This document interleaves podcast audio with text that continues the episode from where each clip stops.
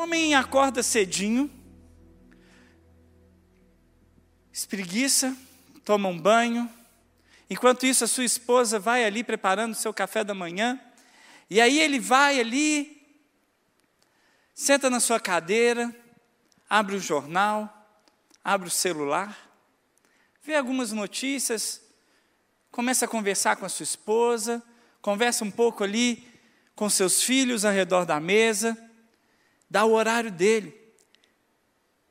O lenhador dá um beijo na sua esposa e vai trabalhar, vai cortar lenha, porque é o que o lenhador faz. Então ele sai de casa com o seu machado, depois de uma linda manhã, bem prazerosa na companhia da sua família, pega o seu carro, chega no local onde ele iria cortar a lenha. Alonga, pega o seu machado, se prepara, e na hora que ele vai dar a primeira machadada, ele ouve um barulhinho. Piu, piu, piu. Ele estranha, mas pega o seu machado novamente, e a hora que ele vai dar com o machado na árvore, piu, piu, piu, piu, piu, piu. E ele estranha aquilo e olha para cima e vê um passarinho lindo. E ele sabe que se ele cortar a árvore ali com o passarinho, o passarinho cai, a árvore cai, machuca o passarinho, o passarinho morre, etc. Ele, não, não vou cortar a árvore. Começa, pega o machado na posição contrária, sem corte, e começa a bater na árvore. Para que o passarinho se incomode. Sai daí, passarinho, sai daí, passarinho. Pá, pá, pá, pá, pá. Depois de muita luta, o passarinho sai e pousa em outra árvore. E aí ele corta, ele esquece do passarinho, corta aquela árvore e vai para a próxima árvore. E se prepara, e a hora que ele vai dar, piu, piu, piu, piu, piu, piu, piu, piu, piu. Passarinho de novo. Ah, meu Deus, esse passarinho está me perseguindo. E aí, ele, sai daí, passarinho, sai daí, passarinho, sai daí, passarinho. E o passarinho sai e pousa numa outra rocha. E aí ele corta à vontade. Vemos essa história a partir do olhar bondoso de um lenhador. Mas vamos ver essa história de uma outra perspectiva. Acorda o passarinho, cedinho. Assim como todas as manhãs da vida dele, ele acorda, canta um pouco, busca o seu alimento, volta para o seu ninho, assim como ele faz desde que nasceu. E quando ele menos espera, vem alguém e tá, tá, tá, tá, tá, tá. Começa a bater na árvore dele, a árvore que ele mora. Cara chato. Que cômodo. Eu estou aqui desde sempre. Quem que esse cara pensa que é para me incomodar desse jeito? O que, que eu fiz contra ele? Eu não fui na casa dele, por que, que ele está me incomodando aqui? Eu não vou sair daqui, não. E o cara continua batendo, batendo, batendo, passarinho. Mas que mala sem alça! Ele deve me odiar e eu não sei porquê. Por que, que ele me odeia tanto? Eu não fiz nada. Esse homem é muito mal. Mas não vai ter jeito, ele não para, ele não para. Quer saber, eu vou para outra árvore e descansa um pouco. Quando ele pensa que não, o cara de novo, pá, pá, pá, pá. Sério, não pode existir gente assim. Como esse cara pode, como é que ele dorme em paz no travesseiro à noite? Como é que ele fica bem? Incomodando alguém que não fez nada contra ele? Que maldade! Por que, que ele é assim? Alguém tem que parar esse cara, um caçador de passarinhos, ele tira a paz de passarinhos. Mas eu já aprendi que não adianta lutar contra ele, eu vou embora. E pousa numa rocha. Sobre o olhar do passarinho, aquele homem era muito mau. Mas nós sabemos, porque conhecemos a história do lado do homem, que ele era muito bom.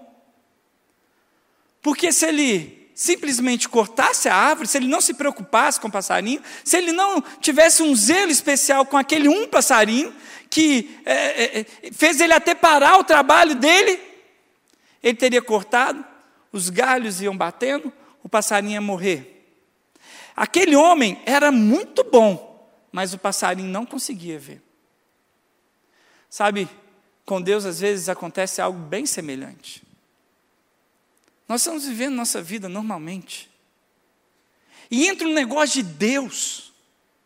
E Deus começa a bater na nossa árvore, para de fazer isso, toma aquela decisão, faça aquilo outro, para de, de, de, cometer tal pecado, muda isso na sua vida. Fala, Deus chato. Ele não me deixa em paz. Ele quer mudar tudo o tempo todo. E ele fica querendo santidade, santidade. Para mim é difícil, eu não consigo, Deus. E Deus fica ali batendo na árvore. Muda, santifica, restaura, transforma, procura com quem você está brigado e vai reconciliar. Ama quem é seus inimigos. E ele fica batendo, tirando a nossa paz e fala: O que, que eu fiz contra Deus para que Deus me trate assim? Porque se Deus, se Deus fosse bom, Ele não me importunava tanto. Se Deus fosse bom, Ele aceitava do jeito que eu sou. Se Deus fosse bom, Ele me permitia ficar onde eu estava a vida inteira. Eu não fiz nada, eu estou vivendo como eu nasci e vivi. Por que, que Ele não me deixa em paz? E Deus sabe que se você tiver pousado numa árvore que tende à ruína, isso vai te matar. E por te amar tanto, por te amar tanto, e ter um zelo tão grande com a sua vida, Deus fala assim: eu não vou derrubar essa árvore sem que você saia daí. Eu não vou destruir o mundo, não vou acabar com a sua vida, sua comunidade, antes que você se arrependa e mude de lugar. E Deus continua e Ele não para, e sabe, a Bíblia diz que Deus corrige a quem Ele ama. A Bíblia diz que se Ele nos corrige é porque somos filhos. Porque o Pai corrige aos filhos. Eu não saio por aí na rua vendo qualquer criança fazendo coisa errada e brigando com elas. Mas deixa o meu filho fazer meia coisa errada se eu não brigo com ele. Porque é meu filho. O que é dos outros, é filho dos outros, é responsabilidade dos outros. Eu não vou ficar brigando o tempo todo, não. Mas porque eu amo muito ele. Porque ele é minha responsabilidade. Porque ele é. Deus me deu autoridade sobre aquele menininho. Eu vou corrigi-lo. Eu vou bater na árvore dele. Papai, eu só estou brincando, por que, que você está me enchendo o saco, papai? Porque eu te amo, filho. E se você não aprender algumas coisas, não vai dar certo daqui a pouco. E sabe, na vida com Deus, às vezes a gente tem uma ilusão romantizada de que a vida com Deus, ela é, ela é assim, uh, um mar de rosas, sabe? Que Deus é quase que um Papai Noel e a gente é uma criança que se comportou bem o ano inteiro. Mas tem muitas mentiras aí. Uma, Deus não é um Papai Noel. E a última coisa que você é, é uma criança que se comporta bem. E se Deus me ama, e se Deus te ama, Ele vai bater na nossa árvore até que algo mude. Tem um texto da Bíblia que talvez você já conheça, e eu quero ler e estudar ele um pouquinho com você nessa noite, que eu vejo como algum dos, alguns dos principais motivos pelo qual Deus bate na nossa árvore. Se você tem sentido a sua árvore balançando, se você tem sentido a sua árvore, sabe, a sua vida com Deus, algum incômodo, se você tem sentido alguma insatisfação no lugar que você está, talvez seja sim o próprio Deus batendo na sua árvore, não para a sua morte ou destruição, mas para que você pouse sobre a rocha. Para que você descanse a sua vida fazendo o que Deus quer que você faça no lugar que você, que você deveria estar. Abra sua Bíblia então em Êxodo, capítulo 19, versículo 3. Aqui nós vamos identificar duas características pelo qual Deus bate na nossa árvore. Duas características que Deus quer gerar em nós enquanto Ele não gerar, e talvez ele não tenha gerado em você ainda, por isso o incômodo. Êxodo capítulo 19, versículo 3. Nós leremos do 3 ao 6. Êxodo 19, 3 fala assim: Logo Moisés subiu ao monte para encontrar-se com Deus. E o Senhor o chamou do monte, dizendo: Diga o seguinte aos descendentes de Jacó e declare aos israelitas: Vocês viram o que eu fiz ao Egito e como transportei sobre as asas de águia e os trouxe para junto a mim. Agora, presta atenção, agora, se me obedecerem fielmente e guardarem a minha aliança, vocês serão o meu tesouro pessoal entre todas as nações. Embora toda a terra seja minha, vocês serão para mim. Presta atenção.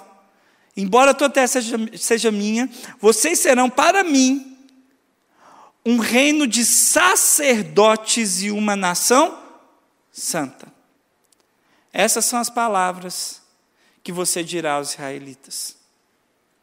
Deus chama Moisés e fala: Moisés, chega aí que eu quero, eu quero te falar uma coisa. Deixa eu te revelar uma coisa. Preste atenção que eu vou te falar algo e você vai lá para o povo e você vai falar para eles.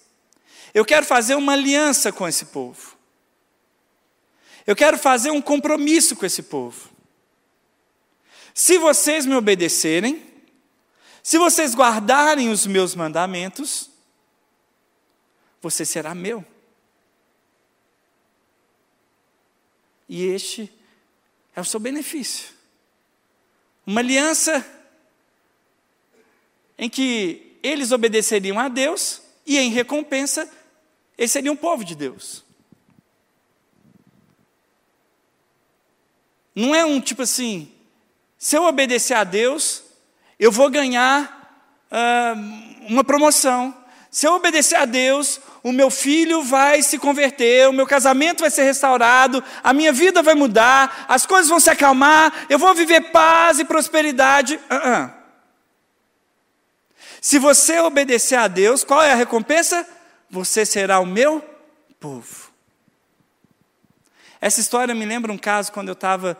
É, é, eu conheci a minha esposa, eu estava no terceiro ano do ensino médio. E eu, eu lembro que, assim, nessa fase assim que eu vou contar para vocês desse caso, eu estava acabando de conhecer ela, eu tinha muito pouco, assim, não tinha muito contato. E entrou uma menina na minha sala. E eu estudei no mesmo colégio a vida inteira, desde os meus três anos até a formatura. Então eu conhecia todo mundo. E ela entrou, tadinha, deslocada de tudo. E eu fiquei com muita dó dela mesmo. Não era minha esposa, tá? E eu fiquei com muita dó dessa menina e falei: ah, eu vou ajudar ela a entrosar. Eu via que ela entrava na sala sozinha, embora sozinha, não conhecia ninguém, não conversava com ninguém. Falava, sério, tadinha. E aí, eu, é, teve um dia que eu que eu resolvi agir, né? E falei, eu sentei perto dela e comecei a conversar com ela. A menina, de fato, era muito estranha, ela era meio doidinha, meio piradinha, assim. Mas tudo bem, né? Tipo assim, vou lá. E deixava de estar com os meus amigos para estar ali dando uma moralzinha para ela não ficar deslocada de tudo, apresentava as pessoas, né? Tentar fazer uma piadinha ou outra para tentar, né? Fazer ela sentir um pouco melhor e menos deslocada ali na sala de aula. E passou um tempo, aos pouquinhos ela foi conhecendo as pessoas, eu fui me afastando de boa. E eu descobri que ela era amiga de uma menina chamada Maiara, que eu já estava conhecendo, que era minha, que hoje é minha esposa. Ok, passado um ano, já tinha formado, já estava namorando. Um tempão depois, a minha esposa me procurou, Renato, deixa eu falar uma coisa. Você gostava daquela menina que chegou na sua sala? Eu falei, você é doido, irmão? Jamais, nada a ver, nunca nada.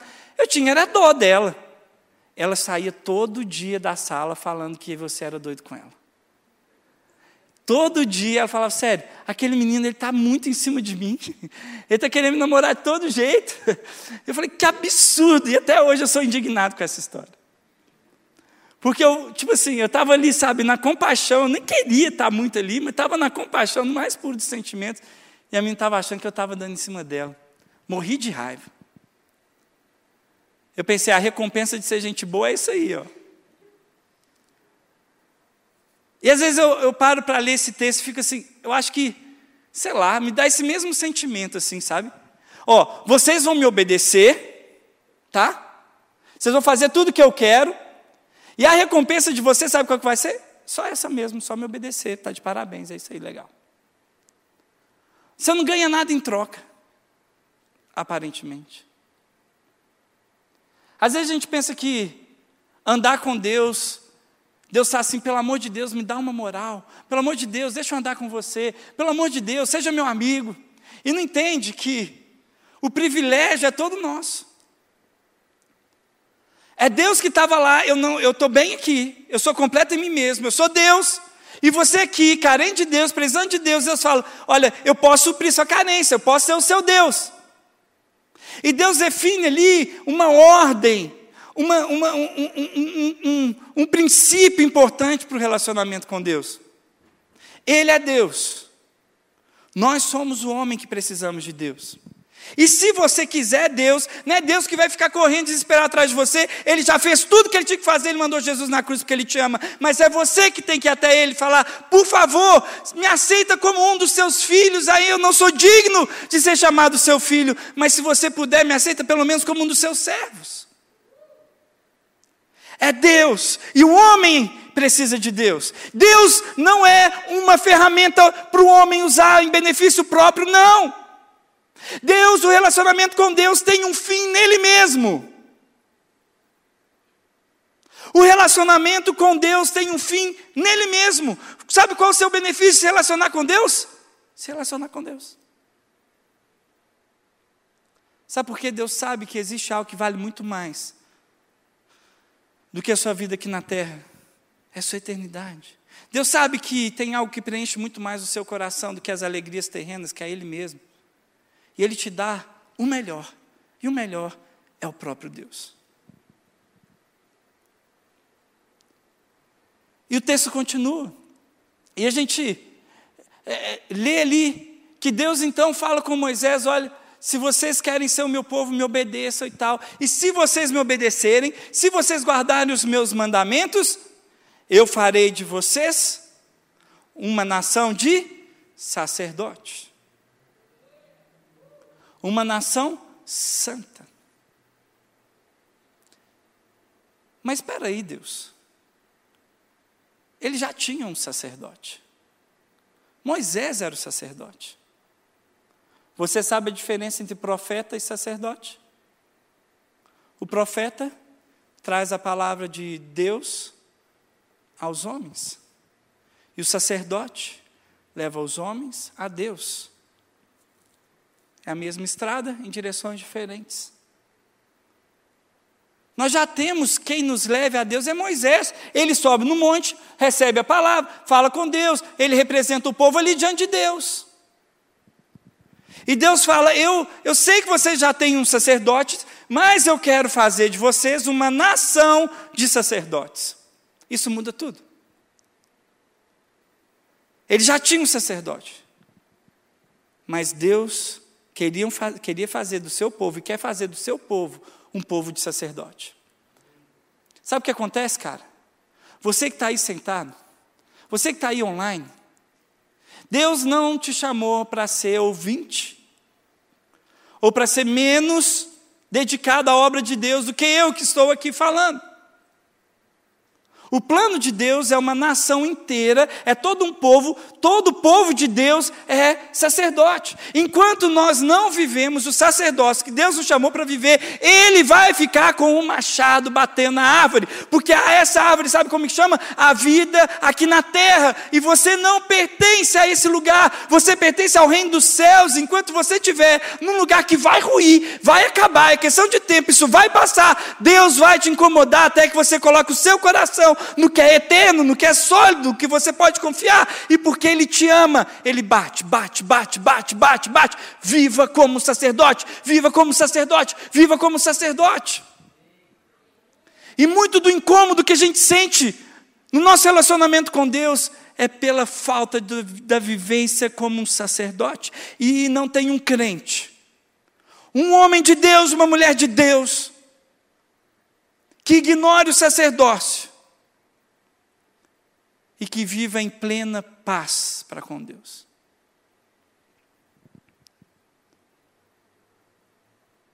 Deus chama o povo para andar mais perto dele. Deus chama o povo para se aproximar dele. Nós lemos até o versículo 6. Agora lê comigo. Depois desse convite com Deus para ser sacerdote, esse convite de Deus para que a nação inteira seja sacerdote, ele, vamos ler o versículo 10. Olha o que Deus propõe para aquele povo. Legal, vocês vão ser sacerdote. Agora vamos ler o versículo 10.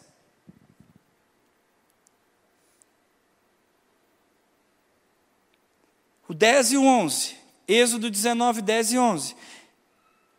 E o Senhor disse a Moisés: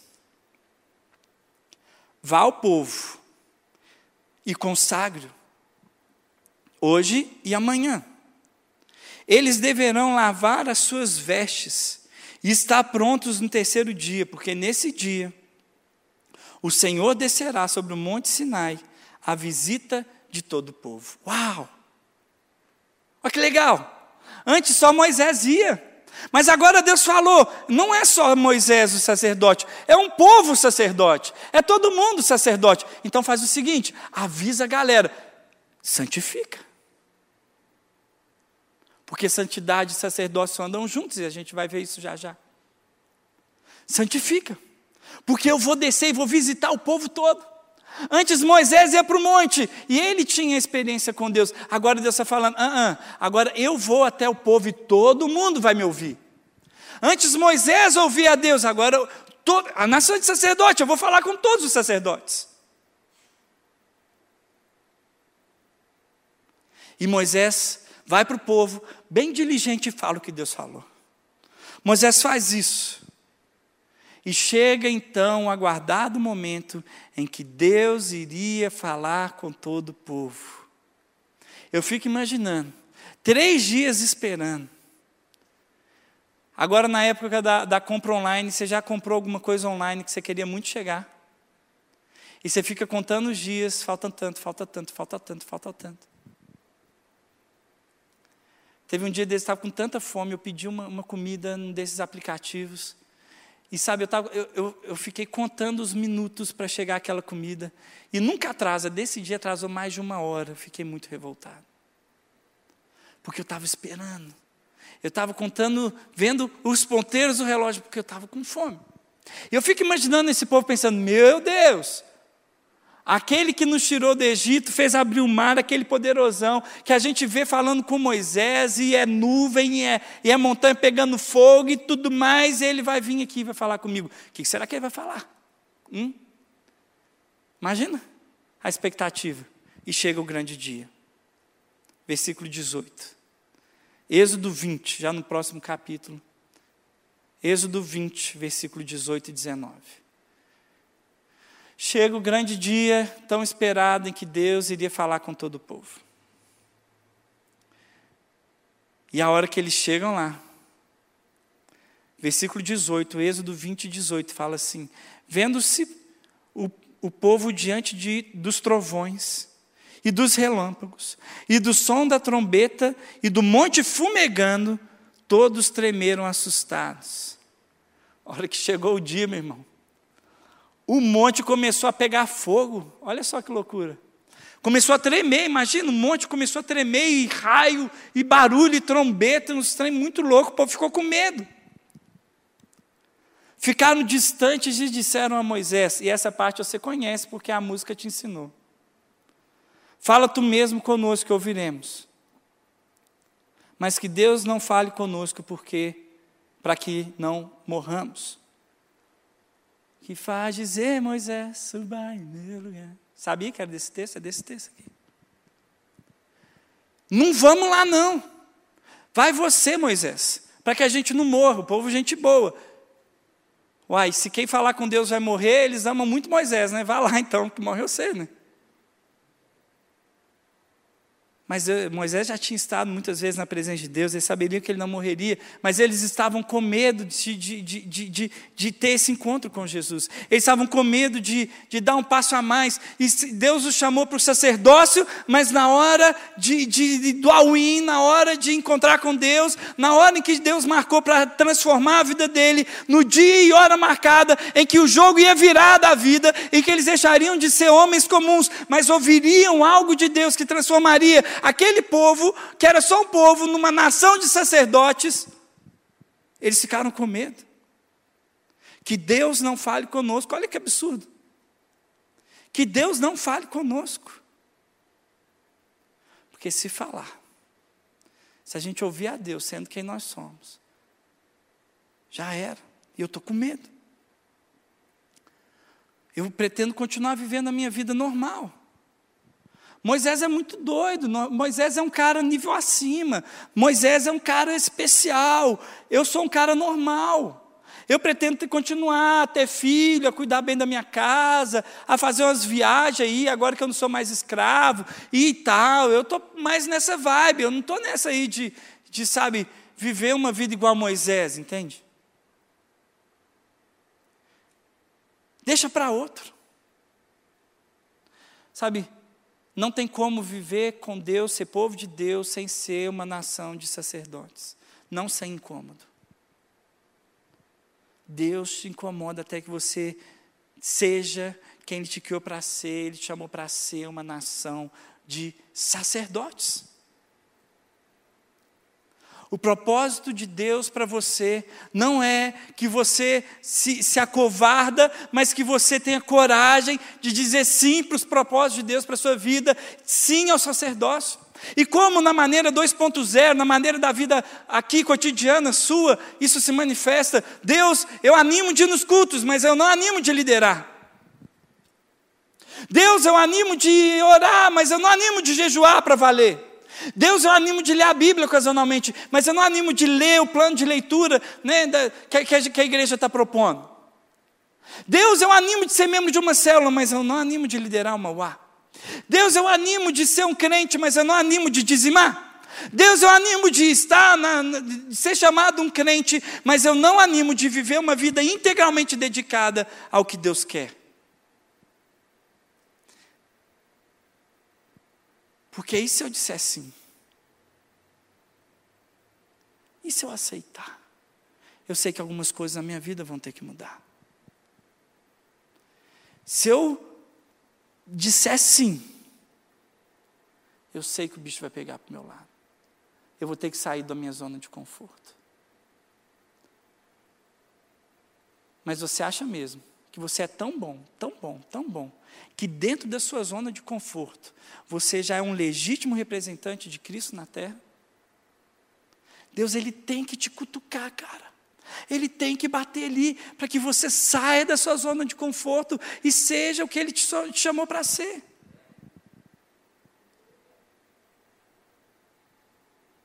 Eu não quero ficar longe de Deus, é o que o povo disse. Mas também não quero ir por inteiro ali para o encontro, porque eu tenho medo do que vai acontecer. Muita gente não serve a Deus por medo. Medo, porque você sabe que Deus é santo. Você sabe que de Deus não se zomba. E você trava para servir a Deus. Não tem lugar para um crente que não é sacerdote. E quando a gente não é sacerdote, a gente faz muito parecido com o povo. Vai, Moisés, o nosso jeito é: vai, pastor. Prega lá, pastor. Vai, líder de célula.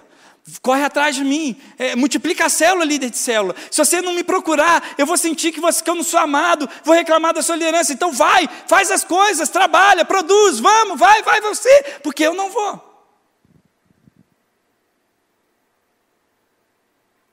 Morre a semana inteira de trabalhar para Deus, faz discipulado, me discipula, encontra comigo. Porque eu ir até as pessoas, eu ser o sacerdote da vez, aí não dá. Pastor, descobre o que Deus quer falar comigo e traz uma palavra de Deus para quinta-feira. Pastor, vai, vai para o seu quarto e sobre para o seu monte a sós com Deus, descobre uma palavra rima, porque eu vim para o culto para receber uma palavra de Deus.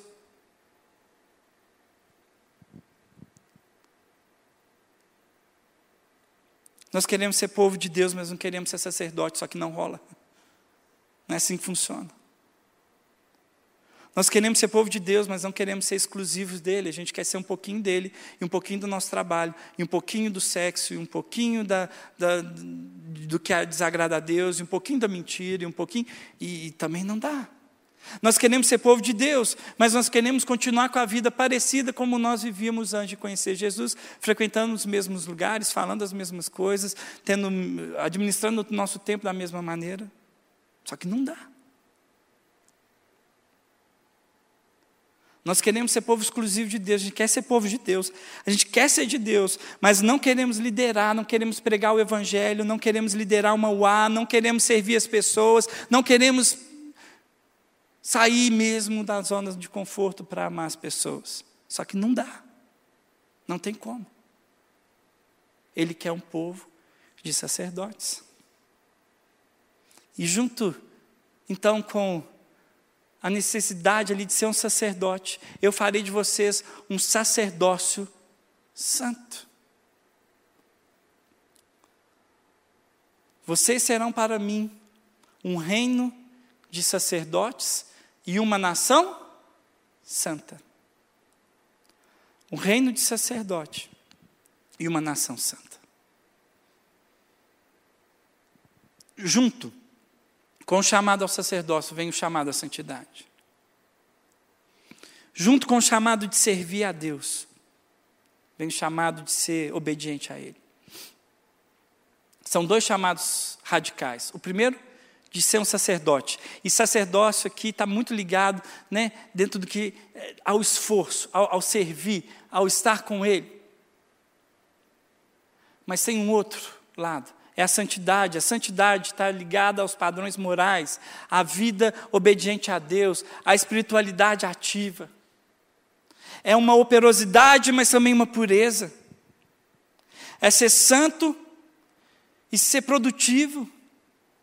É ser, sem dúvida nenhuma, exclusivo de Deus e, e, e, e viver uma vida aqui na terra que serve a Deus, mas uma vida aqui na terra também que é, é que agrada a Deus no íntimo, no coração, nas intenções, no pensar, no falar.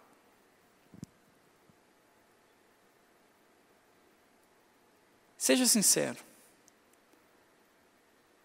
Se o incômodo está em você, se você sente a árvore batendo, poucas pessoas têm muita resistência ao sacerdócio. O problema é que, junto com o sacerdócio, vem a necessidade da santidade. Muitos não vivem o sacerdócio, porque sabe que o próximo passo, que junto com esse passo, vem a santidade. O medo da santidade. E se eu parar de fazer tal coisa? E se eu parar de mentir? E se eu parar? E se eu abandonar? E a gente fica com medo do que vai acontecer. E sabe qual é a verdade? O povo estava certinho. O Moisés vai. Porque nós não vamos, não. Porque se a gente for, nós vamos é morrer. E o povo foi preciso, eles estavam corretos. Quando há uma revelação de Deus, quando Deus fala, algo em nós morre mesmo. Quando a gente se expõe à presença de Deus, algo em você, algo em mim morre mesmo. E o povo estava com medo de morrer de verdade, estava certo.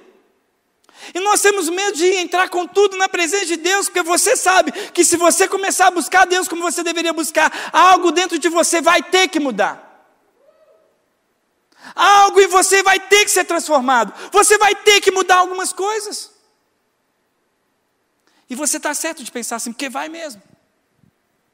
Todo encontro com Deus gera morte da nossa carne e vida abundante com o próprio Deus. Eu tenho medo da presença de Deus, porque se eu for, se eu for, ah, eu vou ter que mudar. Então deixa que Moisés vá. Deixa que outro faça. Eu tenho medo do que será da minha vida se eu entrar de cabeça nesse trem de Jesus. Eu tenho medo do que vai acontecer comigo se eu me desprender e for de cabeça nesse tem de ser apaixonado por Jesus. E talvez o incômodo de Deus é porque enquanto você não for um apaixonado, enquanto você não o amar tanto assim, enquanto você não, não tiver disposto ao novo nível de santidade, você não vai estar alinhado com a vontade dele. Cara, deixa eu te falar, não tem como. O Evangelho, ele, ele, ele é exclusivista. O Evangelho, a Bíblia diz que ele é semelhante a um grão de mostarda, que é a menor da semente, mas quando cresce, torna maior das hortaliças. Você está entendendo? É mais ou menos o seguinte: o, o, evangelho ele começa só com uma célulazinha, com um culto aqui, outro ali, e de repente, meu irmão, ele toma toda a sua vida. E é só assim que o Evangelho funciona. Não existe meio Evangelho, não existe meio homem de Deus. Ou é homem de Deus ou não é homem de Deus, porque o Evangelho entra e muda tudo. Uma pessoa que se resolve se levar a sério a sua vida com Deus não fica normal, porque ela era antes. Muda, muda, muda tudo. O incômodo de Deus, o incômodo de Deus, tá, talvez seja por esperar santidade e sacerdócio. O incômodo de Deus é porque Ele sabe que você precisa de dar o próximo passo na sua santidade, no seu sacerdócio. Talvez Deus nessa noite esteja balançando a sua árvore. Sai desse lugar. Sai do comodismo. Se arrepende desses pecados. Diga sim, porque eu estou te chamando para fazer. Seja um sacerdote. Entrega tudo para mim. Entrega tudo. Se arrisca na, na minha presença. Vai com tudo. Porque Ele te chamou para ser sacerdócio santo. A banda pode subir. E eu quero finalizar com uma última parte do texto. O que, que acontece quando um povo, chamado ao sacerdócio e à santidade, não encara o desafio?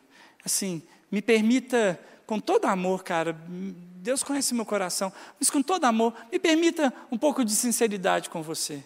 O que acontece com um povo que Deus bate numa árvore e ele não sai, bate na árvore, ele não sai, bate na árvore, ele não sai, te chama para o sacerdócio, te chama para a santidade, ele não vai, não vai, não vai. O que acontece com esse povo? Êxodo, capítulo 32, versículo 5, lá na frente. Nem precisa abrir que eu te conto aqui rapidinho. Moisés sobe para mais uma vez estar com Deus porque era o sacerdote. O povo não foi, foi Moisés, de novo.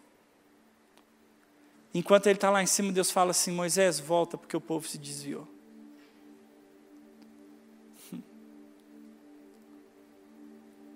Quem não dá tudo para Jesus, quem não se conecta na videira, é cortado, lançado fora. E o povo constrói ali um bezerro de ouro o povo que tinha acabado de ser liberto do Egito e viu maravilhas da parte de Deus, constrói um bezerro de ouro. Um povo que ouviu da boca do próprio Moisés, 40 dias antes, que eles não deveriam construir imagem alguma, eles constroem um bezerro de ouro. E você deve pensar que afronta contra Deus. Mas tem um detalhezinho nesse texto que eu não tinha percebido até estudar ele com profundidade. Versículo 5 de Êxodo 32. Vendo isso, Arão edificou um altar diante do bezerro, do bezerro de ouro que eles construíram, e anunciou: Amanhã haverá uma festa dedicada ao, ao Senhor. Uai! Ele constrói o bezerro e vai fazer uma festa para o Senhor? Como assim? Ele constrói um bezerro, mas ele, a construção do bezerro não era contra Deus, é, é porque eu, eu entendo que a construção do bezerro não, não era contra Deus, é pela ausência de Moisés. Eles festejaram o Senhor, eles ainda queriam Deus. Mas Moisés não estava mais lá. E eles sentiram falta de alguém e construíram um bezerro. Eles, se eles não quisessem mais Deus, eles não teriam feito essa festa ao Senhor. O problema deles não era com Deus. O problema deles é que eles não construíram o altar do sacerdócio deles individual com Deus. E na hora da provação, na hora daquela que a muleta é tirada, na hora que aquilo que está sustentando ali falsamente o seu relacionamento com Deus é tirado, você rui. Porque você não construiu o seu sacerdócio. Todos nós vamos passar por momentos difíceis. Todos nós vamos passar. E se você não construir o seu sacerdócio, a sua intimidade com Deus, se você não arriscar ir para a montanha com Deus, mais cedo ou mais tarde, não é que você vai passar a odiar a Deus, não, mas você vai construir um bezerro de ouro na sua vida, e isso vai ser a sua queda. Quem não tem intimidade com Deus, quem não tem profundidade na presença de Deus, quem não tem encontro na presença de Deus, quem não é sacerdote, quem não ouve diretamente a Deus, mas ouve Deus através de terceiros, quem não tem as suas próprias experiências com Deus, porque tem medo, mais cedo ou mais tarde vão se entregar para bezerros de ouro, e isso é destruição para você. Deus odeia, Deus já falou, não faça. E ele bate na árvore, sai daí antes que você comece a construir esse bezerro. Sai daí antes que você construir esse bezerro. Volta para a rocha. Vai viver o sacerdócio, vai viver exclusividade com Deus. Vai viver a santidade, abandona seus pecados, seus maus caminhos, se arrependa e volta para o Senhor, porque é tempo. Ele está batendo na árvore da sua vida, te chamando ao arrependimento nessa noite, te chamando a ter coragem de dizer sim para Deus, coragem para falar: Deus, finalmente eu vou fazer o que o Senhor me chamou para fazer, eu vou parar de correr do Senhor.